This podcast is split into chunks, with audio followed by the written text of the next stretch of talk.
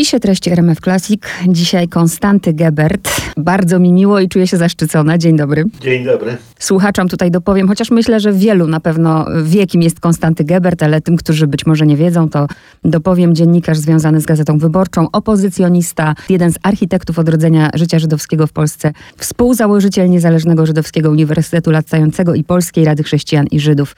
Jest pan autorem kilkunastu książek, tysięcy artykułów. Dzisiaj książka Ostateczne rozwiązania ludobójcy i ich dzieło. Przyznaję szczerze, że bałam się tej książki. Byłam jej ciekawa, ale bałam się. Podchodziłam do niej ostrożnie, bo pomyślałam, jaką ja mam wiedzę geopolityczną, żeby w ogóle zmierzyć się z taką książką. A muszę powiedzieć, że kiedy zaczęłam ją czytać, to nie mogłam przestać, więc za to dziękuję, że napisał pan tę książkę takim językiem, że ona trafia do wszystkich, nawet do tych, którzy tej wielkiej wiedzy historyczno-geopolitycznej nie mają. Ogromnie jestem Pani wdzięczny za to, co Pani powiedziała, bo to jest pierwszy test książki. W obliczu, co się dzieje w Ukrainie i tego, że właściwie co drugie słowo teraz e, to ludobójca, ludobójcy. Kiedy przeczytałam Pana książkę, to nagle sobie zdałam sprawę, że ha, to wcale nie jest takie proste, żeby kogoś skazać za ludobójstwo. Więc wytłumaczmy, jak rozumieć ludobójstwo, co to jest i od razu powiedzmy o postaci Lemkina, fantastycznej postaci. Ludobójstwo to jest to, co definiujemy jako ludobójstwo, tak? E, wybitny psycholog Hans Eysenck, twórca testów inteligencji, powiedział, że inteligencja to jest to, co badają moje testy. Innymi słowy, nie tak jak wiadomo obiektywnie, co to jest stół, cztery nogi i blat, tak? Tak takiej obiektywnej wiedzy o ludobójstwie nie mamy. Co więcej, ludobójstwo jest zjawiskiem historycznym. Pojawiło się stosunkowo wcześnie, razem z nowoczesnym państwem i nie ma pełnej zgody co do tego, czym ono jest. Pierwszy odkrył, że mamy do czynienia z czymś radykalnie nowym, właśnie wspomniany przez panią Rafał Lemkin, polski żydowski prawnik, który pod wpływem wiedzy o ludobójstwie Ormian w Turcji podczas I wojny światowej, y, doszedł do wniosku, że to nie była tylko jeszcze jedna wielka masakra. Że tutaj chodziło o coś innego. Chodziło o to, żeby wyeliminować jakiś naród ze wspólnoty narodów, które żyją na Ziemi. Masakry znamy od zawsze. Cała ludzka historia to jest historia masakr. Ale i na tym polegał geniusz Lemkina. Ludobójstwo to jest coś, nie tyle nawet coś więcej, ile coś inaczej. W masakrze chodzi o przyjemność i korzyść z mord. Mordujemy, bo lubimy, torturujemy, gwałcimy, bo lubimy, grabimy, bo chcemy posiadać ale wszystkie opisy historycznych masakr, średniowiecznych, starożytnych, współcześniejszych, mają jedną cechę wspólną. Takie masakry się na ogół kończą po pięciu, sześciu dniach. No bo ile w końcu można natorturować, nagwałcić, nagrabić? W końcu się człowiek znudzi, tak? I jak, jeżeli tak się zdarzy, że ktoś to przeżyje, a to niech se żyje, co mi tam szkodzi, wszystko mi jedno ludobójca niekoniecznie wcale odczuwa przyjemność z ludobójstwa. Ci ludobójcy, z którymi rozmawiałem, mówili mi, że to jest ciężka praca i wcale nieprzyjemna. Ludobójca jest człowiekiem moralnym, który dąży do wzniosłego celu, jaki jest do osiągnięcia dzięki ludobójstwu, a tym celem jest ziemia bez tych, których sama obecność stanowi zagrożenie, przeszkodę i zło. Ale ludobójca inaczej niż morderca nie musi wcale lubić mordować. On lubi cel. I Lemkin jako pierwszy odkrył, że mamy do czynienia z czymś historycznie nowym, z czymś, czego wcześniej w ludzkiej historii w tej postaci nie było. I na początku on to opisywał jako zbrodnie barbarzyństwa, zbrodnie wandalizmu, podkreślał straty, jakie ponosi ludzkość przez to, że wymordowany naród już nie będzie mógł tworzyć. To zresztą jest dla mnie bardzo interesujące, bo on od razu wiedział, że samo potępienie ludobójstwa, dlatego że nie należy mordować ludzi, y, nikogo nie przekona. Że trzeba pokazać nam, co my konkretnie tracimy. No tracimy te wszystkie dzieła, utwory, wkład w ludzką cywilizację, które już nie powstaną, no bo ich autorzy potencjalni zostali wymordowani i to powinniśmy mieć ludobójcom za złe. Lemkin dopełnił swojej koncepcji podczas II wojny, kiedy udało mu się cudem z okupowanej Polski uciec przez Szwecję do Stanów. I tam miał taką dziwną zachciankę. Prosił mianowicie swoich rozmaitych naukowych korespondentów w krajach neutralnych, żeby mu wysyłali hitlerowskie akty prawne wydawane na terytoriach okupowanych. To się wydawało, że to jest no, jakaś taka no, pańska fanaberia, tak? Toczy się wojna, liczą się armaty, nie akty prawne. Ale Lenin znakomicie zrozumiał, że istotą niemieckiego przedsięwzięcia jest to, żeby radykalnie zmienić świat i tymi aktami prawnymi Niemcy chcą do tego doprowadzić. I analizując te akty prawne, wydał pierwszą monografię Władza osi w okupowanej Europie, zrozumiał, że los, jaki Niemcy przygotowali dla niektórych narodów, nie tylko Żydów, y, jest, y, to jest śmierć. Znaczy, że nie ma w niemieckim świecie miejsca dla żywych Żydów. I tak powstała koncepcja ludobójstwa, z którą następnie Lenkin kolędował, że tak, tak powiem. Wychodził ją. Pomocarstwa. Wychodził, wydreptał oślim uporem. Na początku w ogóle nie chciano go słuchać. Proszę zwrócić uwagę, że nikogo w Norymberdze nie skazano za ludobójstwo, tak? Skazano za zbrodnie wojenne, zbrodnie przeciwko ludzkości, zbrodnie agresji i tak dalej. Za ludobójstwo nikogo nie skazano. Mało tego, nadal funkcjonowało to przekonanie, że państwo wobec swoich własnych obywateli może postępować jak chce. Zbrodnie Niemiec hitlerowskich popełnione na niemieckich Żydach w ogóle się nawet nie znalazły w akcie oskarżenia. No to jest suwerenne prawo państwa. Lemkin twierdził kategorycznie, że nie, że nie istnieje suwerenne prawo mordu i udało mu się przekonać do tego społeczność międzynarodową. Doszło do podpisania ONZ-owskiej konwencji o zapobieganiu i zwalczaniu ludobójstwa. Aczkolwiek Lemkin musiał przystać na geopolityczne wymogi.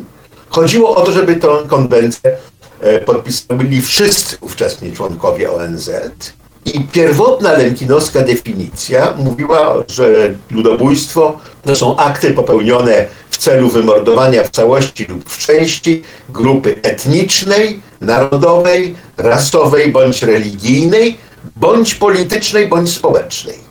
Tutaj Związek Sowiecki postawił weto, że jeżeli słowa polityczna i społeczna zostaną w definicji, Związek Sowiecki będzie głosował przeciw, no bo oni wiedzieli, że można ich oskarżyć z tej definicji o ludobójstwo popełnione choćby wobec Ukraińców podczas Chłodomoru. Z jakichś tajemniczych powodów Sowietów poparła Arabia Saudyjska i trzeba było definicję przykrócić grupy polityczne i społeczne z niej wypadły, a wszyscy pozostali sygnatariusze podpisywali w takim błogim przekonaniu, że to oczywiście o Niemców chodzi, tak? Że nas to jasny nie może dotyczyć. Potem się okazało, że Amerykanie strasznie długo nie ratyfikowali konwencji. Ratyfikowali ją dopiero w latach 80., obawiając się, że mogą być oskarżeni z tej konwencji o ludobójstwo popełnione wobec rdzennych Amerykanów czy wobec czarnych niewolników i ich potomków. Brytyjczycy się połapali, że represje kolonialne w Kenii i w Malezji też mogą podpaść. Francuzi, że wojna w Algerii. Dzisiaj przepchnięcie tej konwencji przez ONZ byłoby niemożliwe. Większość członków ONZ-u ma świadomość, że z tej konwencji mogliby wylądować na ławie oskarżonych i na pewno jej nie poparli, gdyby mieli taką możliwość. A sam Lepkin, który wydreptał o takim uporczywym, namolnym chodzeniem po ludziach, przekonywaniem, y, nagadaniem, został, był znielubiany absolutnie i gdy zmarł w 1956 roku, za jego trumną szło sześć osób. Ja zapamiętałam, zapamiętałam tych sześć osób e, za trumną i zrobiło mi się w ogóle bardzo smutno, a z drugiej strony jestem dumna, naprawdę dumna, że wychodził tak ważny dokument Polak urodzony w Lwowie. To jest naprawdę duma. Nie wszyscy o tym wiedzą, prawda? Też trzeba pamiętać o tym, że kiedy jeszcze był e, prawnikiem reprezentującym polskie władze, e, nie pozwolono mu pojechać na Międzynarodową Konwencję Prawniczą e, z propozycją uchwalenia międzynarodowego prawa godzącego w zbrodnie barbarzyństwa i wandalizmu, bo Polska się bała, że zaprzyjaźniona trzecia Rzesza może się poczuć dotknięta. Więc Lemkin zamiast pojechać do Madrytu został w Warszawie i urządził prywatne seminarium prawnicze, na które chodziła moja mama. Pan w tej książce pisze coś takiego, że po pierwsze, wszyscy, jeżeli mowa jest o ludobójstwie, to skupiamy się na ofiarach, a tu warto by się przyjrzeć sprawcom i temu się chce przyjrzeć. A druga kwestia jest taka, że tam pada takie zdanie, że jeśli ktoś jest dobrym obserwatorem tej rzeczywistości, to nie będzie inaczej. Dlaczego miałoby być inaczej w XXI wieku? Dal dalej będzie um, dochodzić do ludobójstwa. Pana w ogóle nie zaskoczyło to, co się zaczęło na Ukrainie, tak? W Ukrainie. No mnie wojna na Ukrainie nie, mnie wojna w Ukrainie nie zaskoczyła. Spodziewałem się jej, spodziewałem się, że będzie przebiegała tak brutalnie, jak przebiega, no bo widzieliśmy, jak działa armia rosyjska w Groznym, widzieliśmy w Syrii, w Aleppo. E, ja sam siedziałem przez rok w Sarajewie oblężonym przez Serbów używających bardzo podobnej doktryny militarnej ale byłem zaskoczony yy, reakcją Zachodu. Nie, w ogóle nie, nie przypuszczałem, że stać nas na tego rodzaju solidarność. To jest bardzo dobra wiadomość, bo to jest jedyna broń, jaką można się posługiwać w walce z agresją. Obie strony mówią o ludobójstwie i obie strony się z całą pewnością mylą. Znaczy Rosja groteskowo oskarżyła Ukrainę o ludobójstwo ludności rosyjskojęzycznej w, w Donbasie, co jest jakąś piramidalną bzdurą. Ukraina odpowiedziała, że Rosja dopuszcza się aktów ludobójstwa w swojej agresji na Ukrainę, co jest prawie na pewno też nieprawdą, bo jak się rzekło, ludobójstwo ma miejsce wtedy, gdy się podejmuje działania celu wymordowania w całości lub w części grupy. E, no, w obu przypadkach e, Rosjanie i Ukraińcy to są grupy etniczne, więc to podpada pod definicję, ale nie ma żadnego powodu podejrzewać, że któraś ze stron usiłuje w całości wymordować drugą.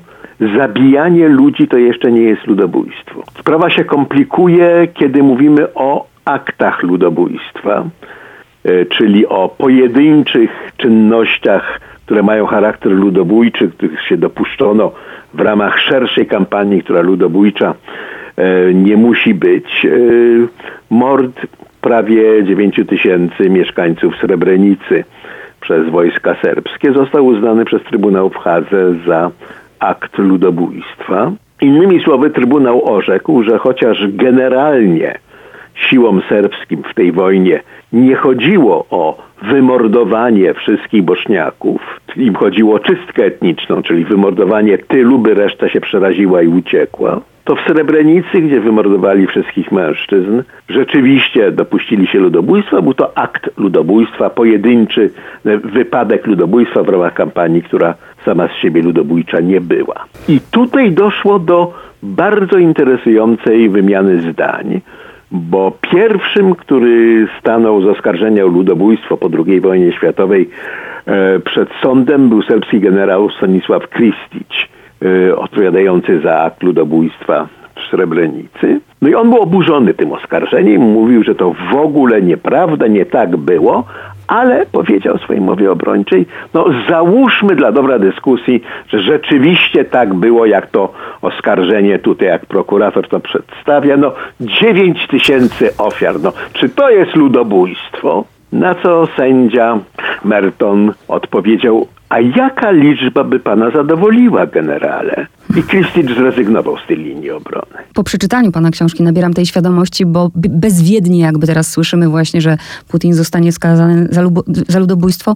Nie zostanie skazany za ludobójstwo, nie, jeżeli to za zbrodnie wojenne. Bogu go nie popełnia. Istnieją inne podstawy, począwszy od wojny agresywnej, która jest e, w traktatach międzynarodowych zdefiniowana jako czyn przestępczy, ale z wyjątkiem przywódców III Rzeszy nikt za to nie został nigdy skazany, zbyt wiele państw to popełnia. E, są zbrodnie wojenne, czyli stosowanie nieproporcjonalnej siły bez zachowania należnej staranności, by unikać cywilnych ofiar i tych się Rosja dopuszcza z całą pewnością. Są zbrodnie przeciw ludzkości. E, z całą pewnością zbrodnią przeciw ludzkości jest głodzenie ludzi, odcięcie możliwości dostaw żywności, gazu, prądu, wody.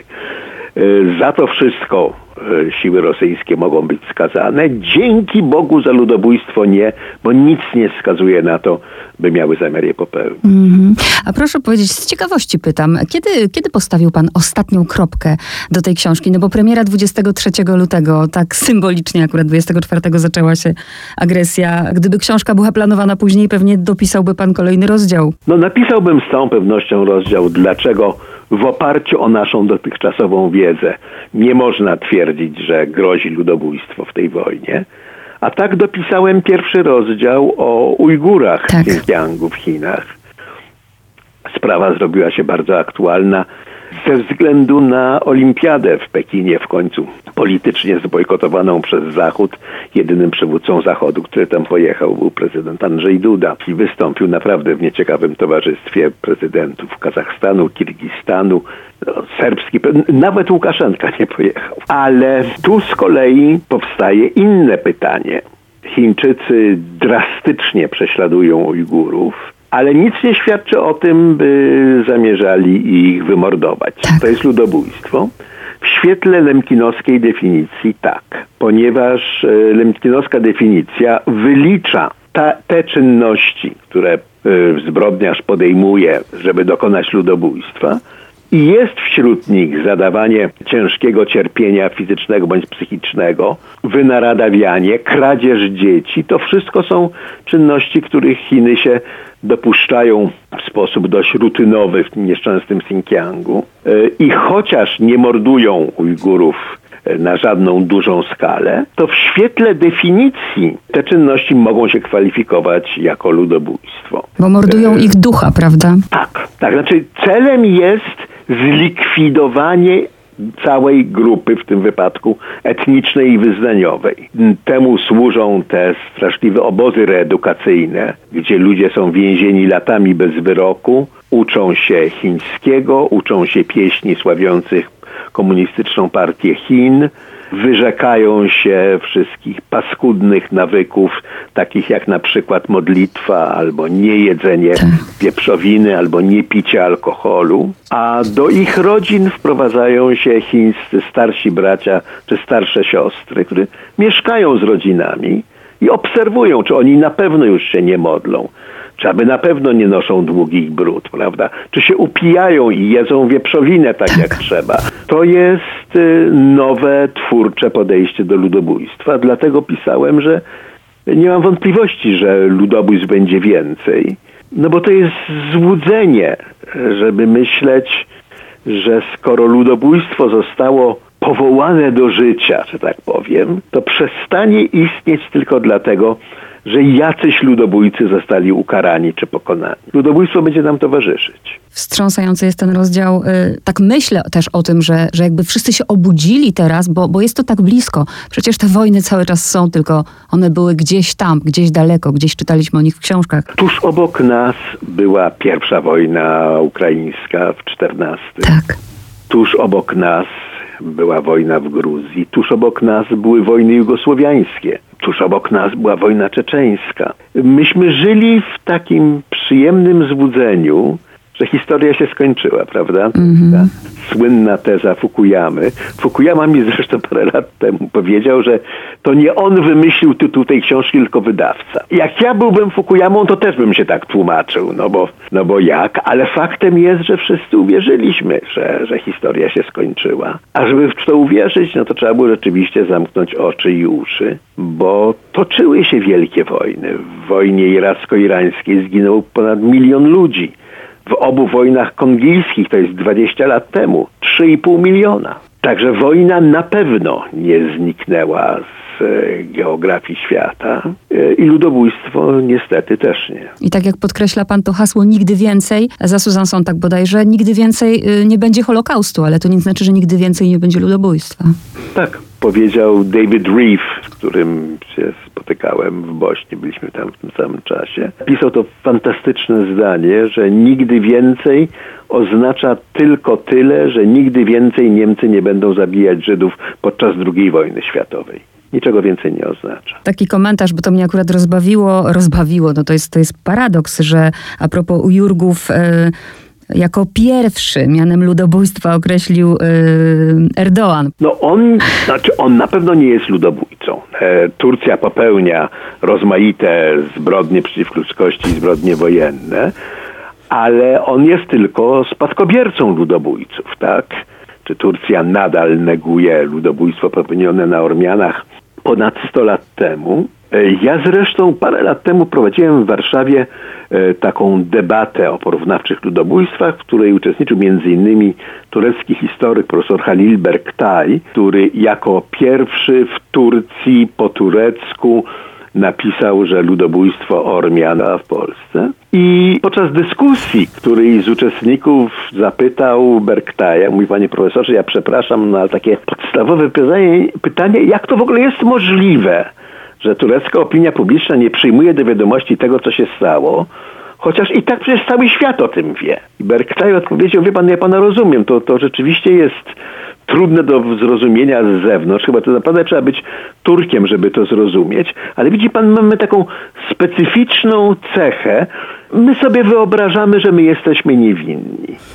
Wszyscy wokół nas robili straszne rzeczy, tylko my nie. No ale rozumiem, że to rzeczywiście trzeba być Turkiem, że coś takiego wymyśleć, powiedział Berktaj. No i publiczność wybuchnęła śmiechem, tak? Halil się do mnie zwrócił i mówi, coś powiedziałem nie tak. Wszyscy sobie wyobrażamy, że nasza historia jest wyjątkowa i niezrozumiała z zewnątrz, a nic nie jest tak podobne do drugiego przykładu, jak przekonanie o własnej wyjątkowości. Kolejna kwestia, która mnie interesuje, to jest, próbuję to zrozumieć, y, bo bardziej się właśnie skupiam nie na ofiarach, a na sprawcach i nawet nie na tych, którzy wydają decyzje, tylko wróćmy teraz do 94 roku, do, do Rwandy i do pana, bohatera pana książki, Jean-Claude Gassira bodajże się nazywał, nie wiem, czy dobrze mówię. Tak. On nie widział po prostu nic w tym złego, prawda? On wykonywał swoją robotę i to ciężko, bo człowiek to duże zwierzę. Później tak. dopiero zrozumiał, co zrobił. Więc dobrze, myślę sobie o tych wykonawcach ty, tych działań jako o ludziach prostych, ludziach niemyślących. Bo jak inaczej to sobie wytłumaczyć? Ja bym bardzo przestrzegał przed takim myśleniem, e, które ma nas przekonać, że ludobójcy to nie my. E, w Rwandzie, gdzie ogólny poziom wykształcenia jest dosyć niski, e, większość wykonawców ludobójstwa to byli niepiśmienni chłopi. W hitlerowskiej zagładzie Żydów y, najliczniej reprezentowaną grupą wśród wyższych oficerów SS byli prawnicy z doktoratami z dobrych niemieckich i austriackich uniwersytetów. To nie jest tak, że ludobójstwo popełnia ciemny lud. Żeby wymyślić ideologię, e, która ludobójstwo uzasadnia i czyni moralnym, e, trzeba mieć dobre, klasyczne wykształcenie, i taką świadomość odpowiedzialności. Ci, którzy wymyślali, że Europa będzie lepsza bez Żydów i Romów, e, Związek Radziecki lepszy bez ukraińskich kułaków, e, Rwanda lepsza bez Tutsi, e, a Kambodża lepsza bez tych wszystkich, bez których Kambodża będzie lepsza, jeżeli tak zdecyduje Anka, czyli organizacja. To wszystko byli intelektualiści, wykształceni, świadomi tego, co robią. Jest zawsze błędem, kiedy usiłujemy się przekonać, że ludobójcy to nie my. Nieszczęście ludobójstwa polega na tym, że ludobójcy jak najbardziej my. I co więcej, że wszystkie instytucje, które są potrzebne do tego, żeby wprowadzić ludobójstwo w życie, już istnieją. Nie trzeba ich wymyślać. Trzeba je tylko wypaczyć i użyć w celu odwrotnym niż, niż zostały pomyślane, ale one już są. Oświeceniowe państwo, edukacja, szkoła, poczucie, że y, wykonywanie uprawnionych poleceń zwalnia z odpowiedzialności. To wszystko jest. Mało tego, bez tego wszystkiego w ogóle nie mielibyśmy normalnie funkcjonującego państwa i wszystkich jego dobrodziejstw. Ludobójstwo to jest cena, jaką płacimy za skądinąd wspaniałe i godne pożądania instytucje społeczne. A czy nie jest to tak, może moje pytanie jest naiwne teraz, ale na tyle, na ile mam jakąś tam wiedzę historyczną, to, to, się zastanawiałam nad tym, czy Hitler, mówię o samych początkach, nie stał się jakby zakładnikiem swojej ideologii. To jest jedna z wielkich debat w historii zagłady. Czy Hitler i jego współtowarzysze od początku mieli jasną świadomość tego, co zrobią, jak się pojawi okazja? Czy też dopiero pojawienie się okazji umożliwiało im zrobienie tego, co zrobili?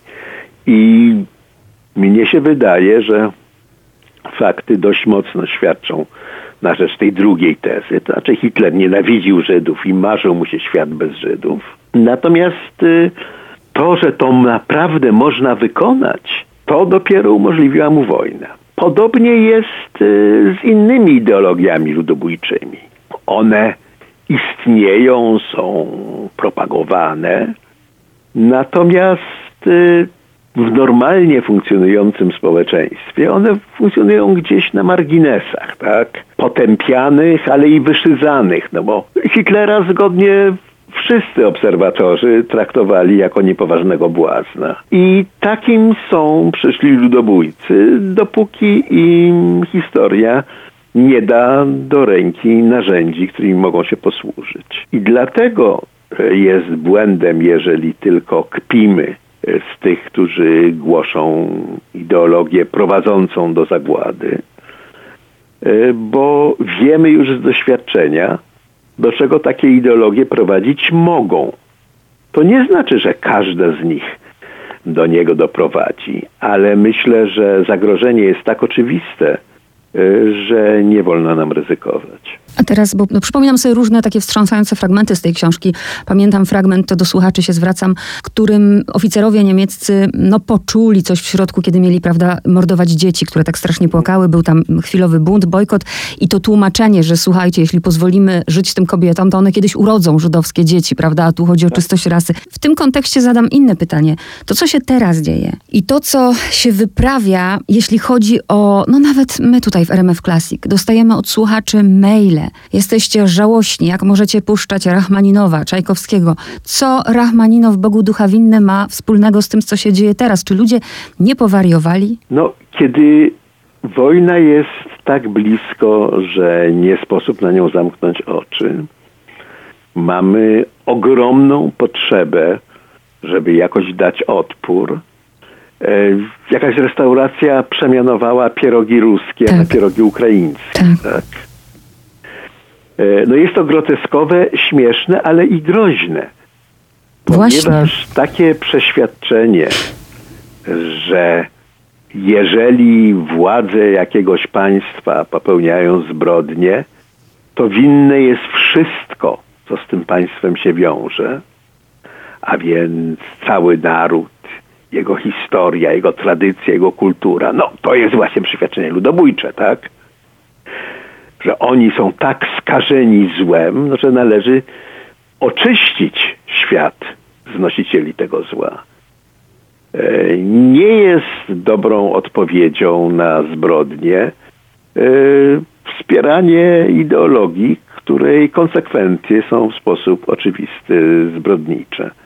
Ja uważam, że trzeba jak najwięcej grać Rachmaninowa i Okudżawy właśnie po to, żeby nam przypominać, że e, są różne Rosje, tak jak są różne Ukrainy i są różne Polski. Tak jakby teraz zdeptać, nawet słyszałam takie historie, że nie wiem, w Czechach taksówkarz wyrzucił kobietę z dzieckiem, bo usłyszał, że rozmawiają po rosyjsku. Poczucie, że jest moralnym człowiekiem, który dokonał słusznego czynu. A był bandytą. Mało tu jest pana, ale jest pan. I zrobiło na mnie wrażenie wręcz oddzielone to zdanie. Ono nie jest wytłuszczone, ale ono jest oddzielone, że o pewnych rzeczach pan nie będzie pisał ani rozmawiał, bo nawet sobie pan tych rzeczy nie przedyskutował z Bogiem. To, co niesamowicie mnie wzruszyło, mm, czyli właśnie już wspomniana dzisiaj postać pana mamy. Ja tą książkę pisałem strasznie długo. Nie mogłem jej skończyć, nie mogłem się zebrać, nie wiedziałem na czym polega trudność. Kiedy wybuchła pandemia, kiedy naprawdę już nie było żadnej wymówki, można było tylko czytać i pisać, prawda? To ja w którymś momencie zrozumiałem o co chodzi. E, no, jeżeli piszę książkę o ludobójstwach, no to tam musi być przynajmniej rozdział o zagładzie. Ja sobie zdałem sprawę, że ja tego rozdziału nie napiszę. E, to jest za blisko. No. Moja rwandyjska przyjaciółka Assumpta Muginareza, o której wspominam, e, przeżyła ludobójstwo dlatego, że była za granicą na studiach. Straciła prawie całą rodzinę, wróciła i usiłowała napisać pracę o, o ludobójstwie Tutsi, a potem wróciła do Paryża i napisała magisterium z zagłady Żydów. Nie, nie, nie potrafię, nie umiem pisać o, o, o mojej wymordowanej rodzinie. Dzięki Bogu na temat zagłady są całe biblioteki, więc czytelnicy bez trudu uzupełnią wiedzę, jeśli będą to uważali za, za stosowne. A ja sobie myślę o tej mojej szczęsnej mamie, która no tak jak, jak te kobiety, które widzimy na, na ekranach telewizorów, na dworcach, w naszych domach, mam nadzieję, że, że wszyscy pomagamy na tyle, na ile to można, które uciekają przed wojną z Ukrainy. No, mama uciekła na Ukrainę, no, na, znaczy na, na dawne kresy, które Sowieci zajęli. A potem, kiedy i tam weszli Niemcy, uciekła w głąb Rosji, a potem wróciła jako żołnierz Wojska Polskiego. Tak, tego pod sowiecką komendą. I to jest tak, że o, wszyscy, którzy żyjemy, zawdzięczamy nasze życie naszym matkom, no bo nas urodziły, tak? A moja mama dla mnie jeszcze wywalczyła prawo, żebym się urodził. Bo gdyby Hitler wygrał, to ja z całą pewnością nie mógłbym się urodzić, a moja mama pewnie też by nie żyła.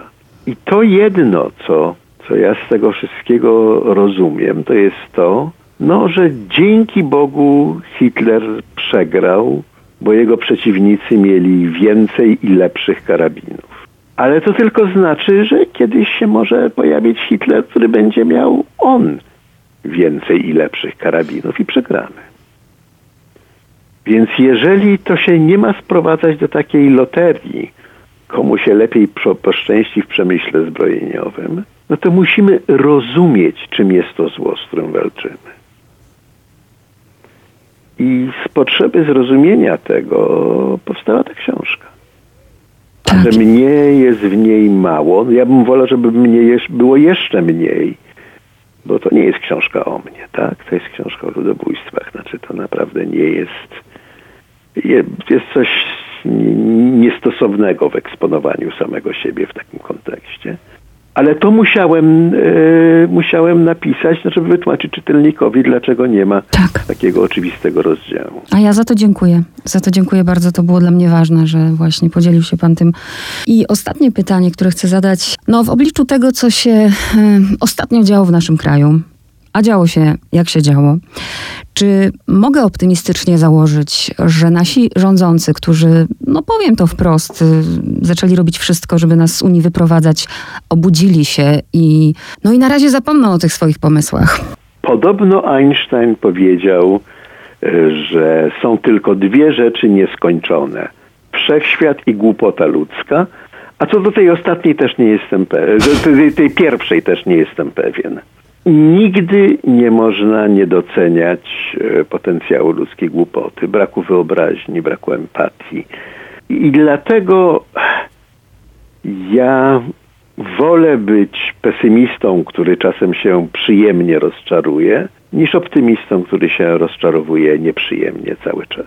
Konstanty Gebert był moim gościem. Ja bardzo dziękuję za książkę i za tę rozmowę. Bardzo dziękuję.